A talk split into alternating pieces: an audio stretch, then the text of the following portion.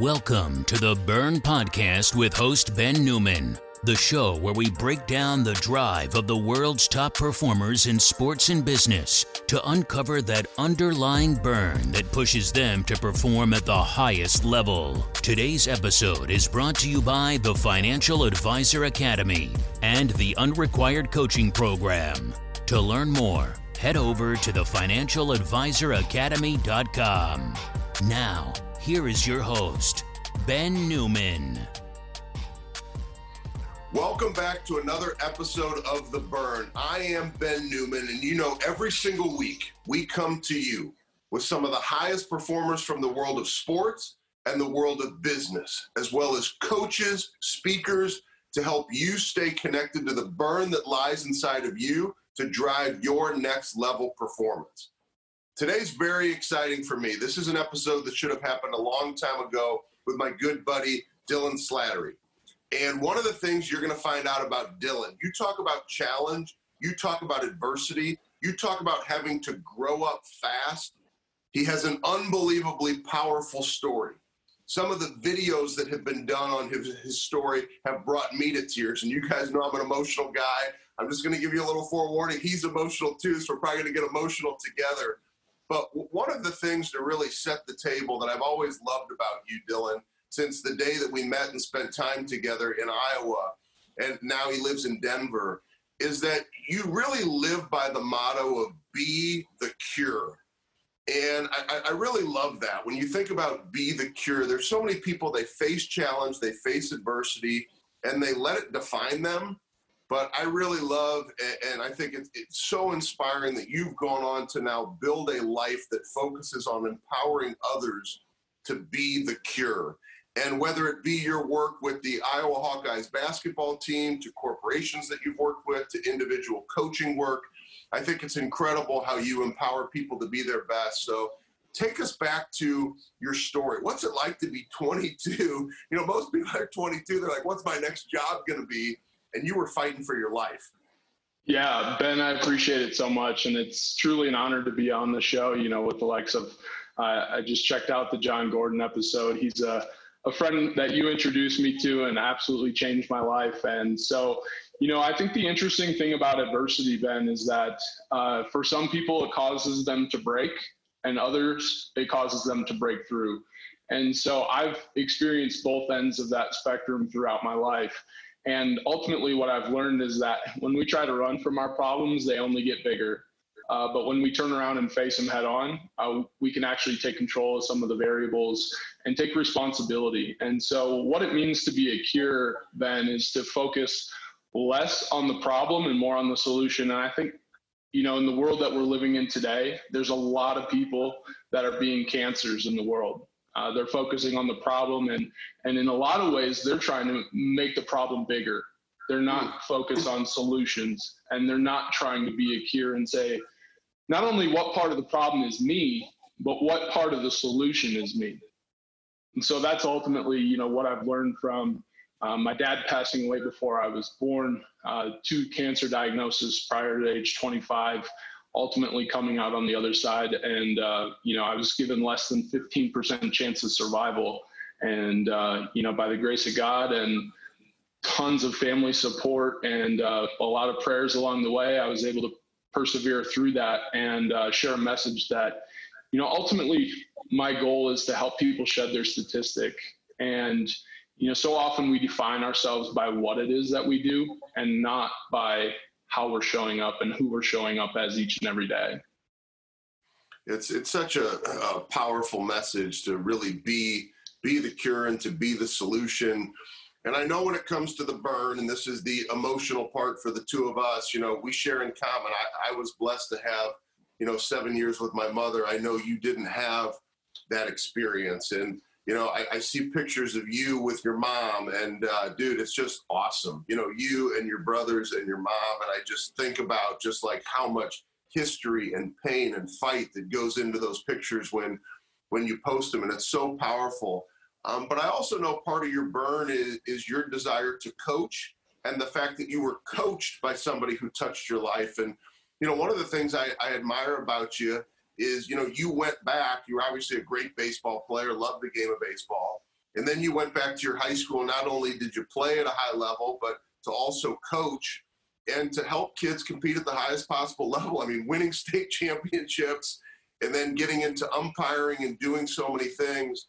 Tell me a little bit about uh, the, the coaching experience for you and what your coach meant to you, as well as what your dad's legacy means to you, how that burn all ties together.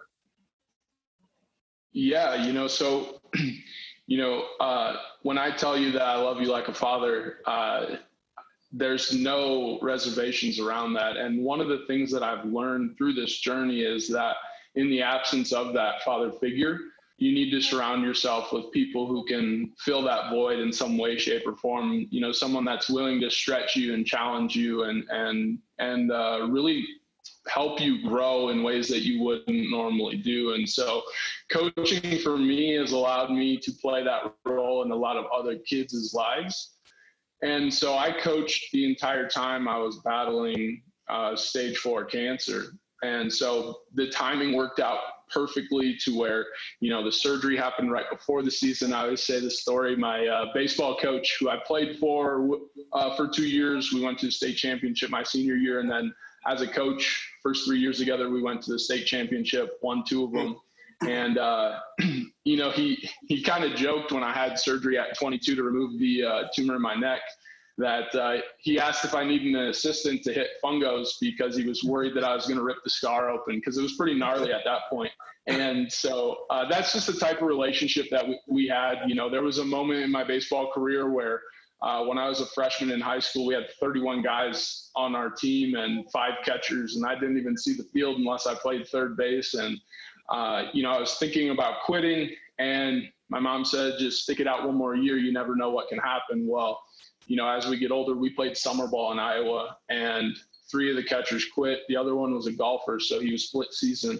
And so I caught every game the next year, and then uh, you know ended up being a key contributor to to the team that ended up uh, going to the state finals our senior year. But you know, ultimately, what uh, what my coach taught me, and and he really filled that father figure role for me in in high school. And in a lot of ways, I wanted to emulate him as best I could.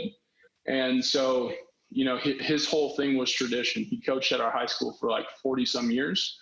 And, um, you know, his, his whole thing was you're not just playing for yourselves, you're playing for every person who's ever worn this jersey. And so it's, it's our duty to carry on the tradition and create the identity in, in defining how we want to, to be remembered as a Beckman baseball team. Hmm. You know, and, and those are the types of messages that cause a player to show up one pitch at a time, right? To, to learn to focus, to learn to put in the work, to learn to be passionate about it. And I know another big piece for you, and, I, and I'd love to hear this um, because I've seen the pictures. I mean, you, you were big, right? I mean, you, were battling uh, the obesity, you were battling the mindset that comes along with that. Fighting can't, I mean, there's so much that was going on. And we always talk about on our coaching platform and, and, uh, you know, uh, stage four to you know on stage is your company but we're also blessed to have you as a part of our team uh, for individuals to help us with events and coaching and it's so great having you on our team. And i think whether it's your company or whether it's our company we always focus on those prize fighter days winning one day at a time. So help us understand how did you attack that right? You know the obesity depression pain loss and still get yourself to show up. And I know faith has a big role in that. And for those of you that uh, are watching the burn every single week, we do not hide back from any any issues whatsoever in the world, and, and we don't shy away from talking about faith. I know faith is important to you. So, how important was that one day at a time mentality fueled with faith? Yeah, you know, Ben, it was uh, it was an interesting 18 months that I went through, and and again, it was full spectrum. So at 22, right after my 22nd birthday, I spent uh, up in Mayo Clinic in, in Minnesota having surgery because I had uh, melanoma on my neck. And so they were worried that it w- had spread into the lymph system. Uh, that was in April, right after my 22nd birthday. December of that year, I was in a car accident where it was an icy night in Iowa, and we were in a single vehicle rollover where we crossed the center line, hit the ditch, went up into this field, and then we hit this creek bed, and, which caused the truck to roll. Up to like six times. And so when it came to a halt, you know, I remember it like it was yesterday. You know, I opened my eyes and I could feel the glass shards in my mouth and the, the back window had been busted out. And um, I looked to my left and one of the passengers that was in the vehicle was partially ejected. And so I pulled her out from underneath the truck and started to do CPR on her. And um, I couldn't save her. And so uh, after that, I went into a lot of PTSD like symptoms where I was angry. I would ask the question, you know, like, why me? Like, and why didn't you just take me instead of her? Because she brought so much joy to the world. And yet here I was questioning everything uh, unsure about my path because the things I was studying in school, even though I was doing really well in my classes, I just felt like it wasn't right and it wasn't me. And uh, for so long, I felt like I was just doing things that other people wanted me to do, and I wasn't really channeling into my burn and my passions. And so I felt so lost, and I was sharing those feelings with my friends and uh, they called my mom because they knew that she was the only person that could get through to me at that point. Because uh, by this point, I was sleeping upwards like 16 hours a day. I was super anxious, so I couldn't fall asleep when I needed to. And then I was too depressed to go to anywhere, go to class, anything like that.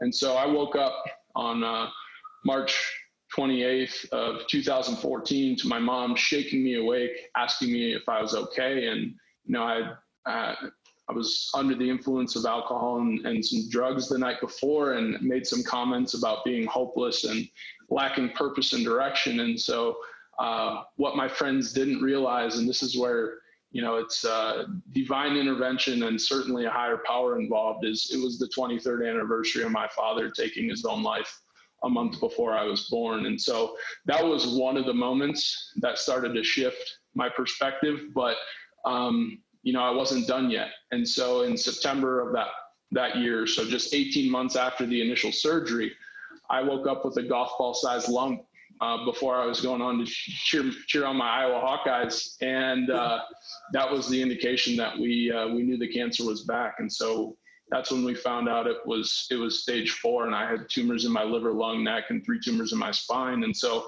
I spent part of I was put in an experimental trial. They gave me less than 15% chance, and in a lot of ways, they gave me no chance. But um, it's like I I had a t- tough conversation with my mom around the fact that you know I only needed one percent to have a chance, and so we can choose to look at the 85% uh, that isn't there that they're not giving us, or we can choose to look at the 15% chance that they are giving us. And so that was my approach. And uh, I got very strict on who I let. Uh, to use Jon Gordon's reference, I got very strict as to who I was letting on my bus. If you didn't hmm. believe I was going to beat this thing, uh, you didn't have a seat on my bus. And so uh, that that was the approach that I took to where you know to to the point where we speak pitch by pitch, possession by possession, day by day. You don't beat cancer with one treatment you know, I was in the ICU for four weeks. I was doing treatments every eight hours for as many as I could take over the course of those four weeks. Mm. And it and it brought me to my knees. You know, I everything that I once thought I was was taken away from me. Yeah, it's it's it's incredible hearing your story and and what you've been through and the perspective that you've kept and you know it's such a blessing your story needs to be told more you know the, the piece that was featured last year uh, which I think we need to make sure that we share that as part of this episode. I mean, it was just so incredible and well done, and it's so moving. And, you know, we all have a story. You know, it's one of the things that, you know, you've heard me say in times we've been together and or events that maybe we've been at. And, you know, I'll say, you know, I'm not the only one with a story. Everybody has a story. Your story, it's, it's so inspiring to me. And everybody watching, we all have a story. And I love what you said. You know, whatever your 15% is, you know, I encourage everybody right now who's going through so much fear, uncertainty, and pain in this period of time that we're going through, whatever that 15% is, you focus on your 15%. You know, take Dylan's advice to focus on the solution. If you could uh, leave us with one more thing, maybe it's a, a, lesson that you live by, something that's impacted you, uh, what would that lesson be? Man, there's so many, but just to go back to my baseball coach again, it's like don't let the fear of striking out keep you from stepping in that box. Um, and, and for me, what that means is when I think about my podcast, my mission, things like that, it's adversity is this universal experience. It's not so much the what that we go through, you know.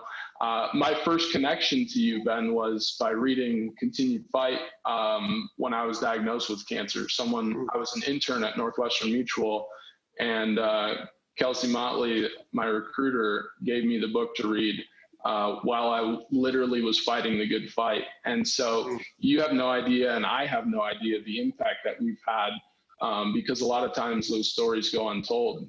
But um, you know, if we continue to step in the box, we can continue to transform ourselves. And so whether it's you know overcoming the fact that you know not everyone can relate to a cancer diagnosis, but some many people have lost parents. Many people have uh, found themselves in a place where they're heavier than they want to be and so it starts with a mindset change, which results in a change in activity and action.